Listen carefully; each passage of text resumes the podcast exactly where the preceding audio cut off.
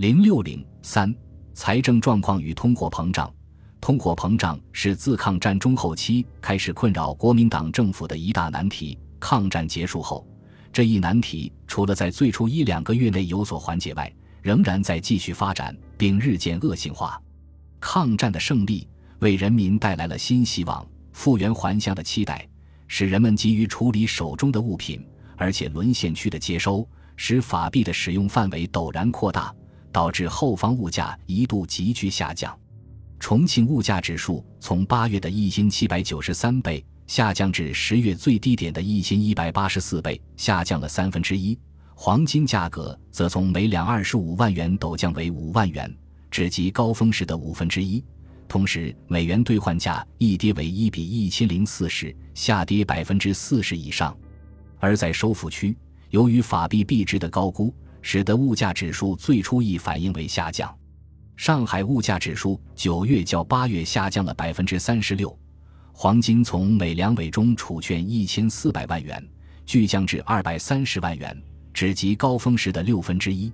这是自抗战中后期物价日日高涨以后绝无仅有的现象。然而，这种情况并没有维持多久。从十一月起，各地物价重又上涨，至十二月，物价指数大致又恢复到八月的水平。而在收复区，由于高估法币币值，造成法币大量拥至收复区，物价上涨更为明显。上海物价指数从九月的三百四十五倍。暴涨至十一月的九百九十三倍，上涨一点八七倍。米价从每石三千七百二十五元涨至一万零二百五十元，上涨一点七五倍，上涨程度为抗战以来少有。物价的上涨，从根本上说，是政府财政完全依赖发行造成的恶果。大量纸币充斥于市，又没有相应的硬通货或物资做后盾，当然造成物价日高。而物价的上涨又迫使政府发行更多的纸币，促使物价的进一步上涨，导致恶性循环。战后一度出现的物价下跌情况，不是建立在通货收缩的基础上，而是市场对骤然到来的胜利的一种短期反应。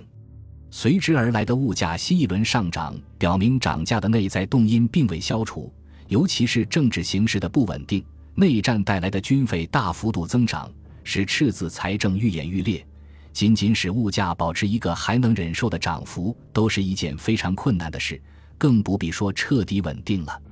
如何处理通货膨胀以及由此产生的社会、政治、经济动荡，是国民党面临的最大难题之一。宋子文以财政金融专家身份出任行政院长，对于如何解决这一难题，一度颇具信心。原因是他手头却有若干砝码是他的前任所不具备的。战后政府掌握的若干亿美元黄金外汇储备和几千亿元的接收物资，为稳定物价提供了有力的物质基础。宋子文为此采取了一些相当大胆的措施，以实现稳定物价的目标。他通过开放金融市场，定住法币与美元比价，以稳定法币币值；通过刺激进出口贸易。以大量进口和出售接收物资，缓解市场物资供应不足，压抑物价；以出售黄金回收泛滥于世的法币，减少市场通货。这些措施一度取得了相当成效。在一九四六年的前八个月，物价上涨势头尚未失控。然而，宋子文知道，物价上涨的关键是政府收支的不平衡，导致纸币大量发行。只有使预算收支大体平衡，才能少发通货，对物价釜底抽薪。他认为，胜利以后健全财政实为首要，而必须求收支趋于平衡之途径，则通货膨胀自可逐渐遏制，一切金融经济等问题实可获得解决。因此，宋子文经济政策的首要任务即安定物价，平衡国家预算。对于如何解决收支不平衡，宋子文上台后动了不少脑筋，增收方面，首重积极整理税收，对作为政府财政收入支撑的四大税种关税、盐税、货物税和直接税特别关注，大幅度增加了货物税税率，提高进口货物税率，使这两种税有了较大增长。减支方面，宋子文认为政府支出最大的是军费，在战争结束以后，军费应积极减低，同时一切政费，凡于经济复原不是切实需要的，也必须在合理范围内极力总结。然而，在这方面，宋子文的成就非常有限。他看到了问题的症结所在，但却无力改变，因为国民党坚持以战争解决中共问题，军费便不可能减少。庞大的军费完全靠中央银行垫款解决，也就是靠无限制发行纸币解决。因此，宋子文不能不声明：事实上，在预算外支支出为数过巨，且多系临时支出，事前难以预计，收支相较差距巨大。仍不能不赖于中央银行之垫借，此种超额之支出，则以军费为最巨。据统计，军费和特别支出在国民政府财政支出中的比例，一九四五年为百分之七十一，一九四六年为百分之五十四，一九四七年为百分之六十。这还不算其他名义下的军费支出和实物支出，军费成为一个无底洞，消耗了几乎所有可用的资源。最终也导致经济失业和政府财政的崩溃，法币的发行战后呈加速趋势。一九四五年八月，法币发行额为五千五百六十九亿元，为一九三七年六月的三百九十五倍。次年一月即翻了一番，八月再翻一番，到一九四七年二月黄金潮爆发时，法币发行额已经达到四万八千三百七十八亿元，为战前的三千四百三十倍。一九四六年三月前，法币月增发一千多亿，三月后月增发两千多亿，到十二月剧增为四千多亿。一九四七年一月陡增为八千亿，四月以后月增发额超过一万亿元。同一时期，物价上涨较法币发行的增加更快。一九四五年底至一九四六年底，法币发行增加二点六倍，月增百分之十一点三，同期物价指数上涨五点五倍。月增百分之十六点九，大米、黄金、外汇价格上涨幅度也均超过法币发行额的增加。经过八年抗战，物价上涨倍数为法币发行倍数的百分之二十二点五，战后第一年即达到百分之一百一十一点五，而且这一差距还在继续增大，两者互相刺激、互为影响，使通货膨胀进入恶性加速阶段。这也是所有恶性通货膨胀的必然规律，因此，尽管法币发行已达天文数字，但以往具有的支付功能日渐萎缩，几成废纸。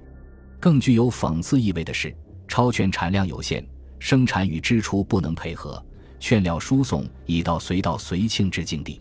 钞票在外国印刷，由飞机运送，钞票印刷、运输费用已经成为政府外汇第三大支出。一九四七年三月至九月，印刷钞票耗去外汇九百六十八万美元，占政府机关同期外汇支出的七分之一，仅次于购米和偿债支出。在恶性通货膨胀的情况下，正常的收支已经无法反映真实的收支状况，每年编制的政府预算也失去了意义，执行的结果总是超出许多，预算成了数字游戏。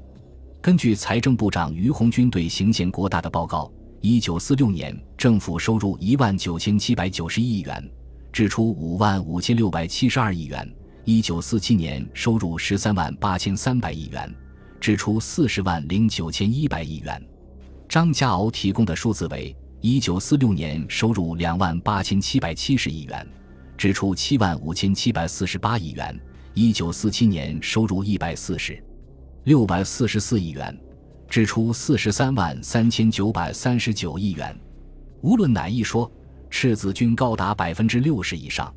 可以肯定的是，政府实际开支和赤字比预算都只会高不会低。政府财政已完全成为赤字财政，靠印钞票过日子，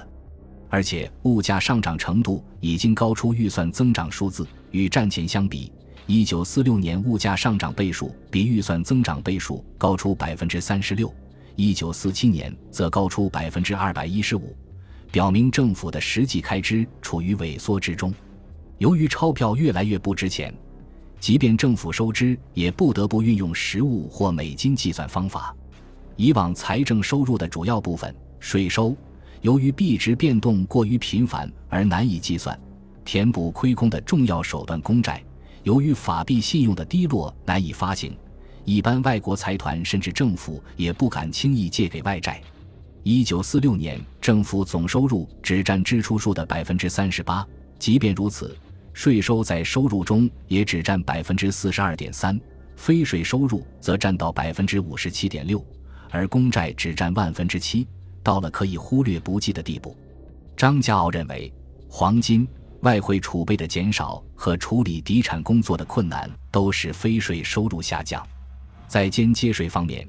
其收入跟不上物价水平的上升；在直接税方面，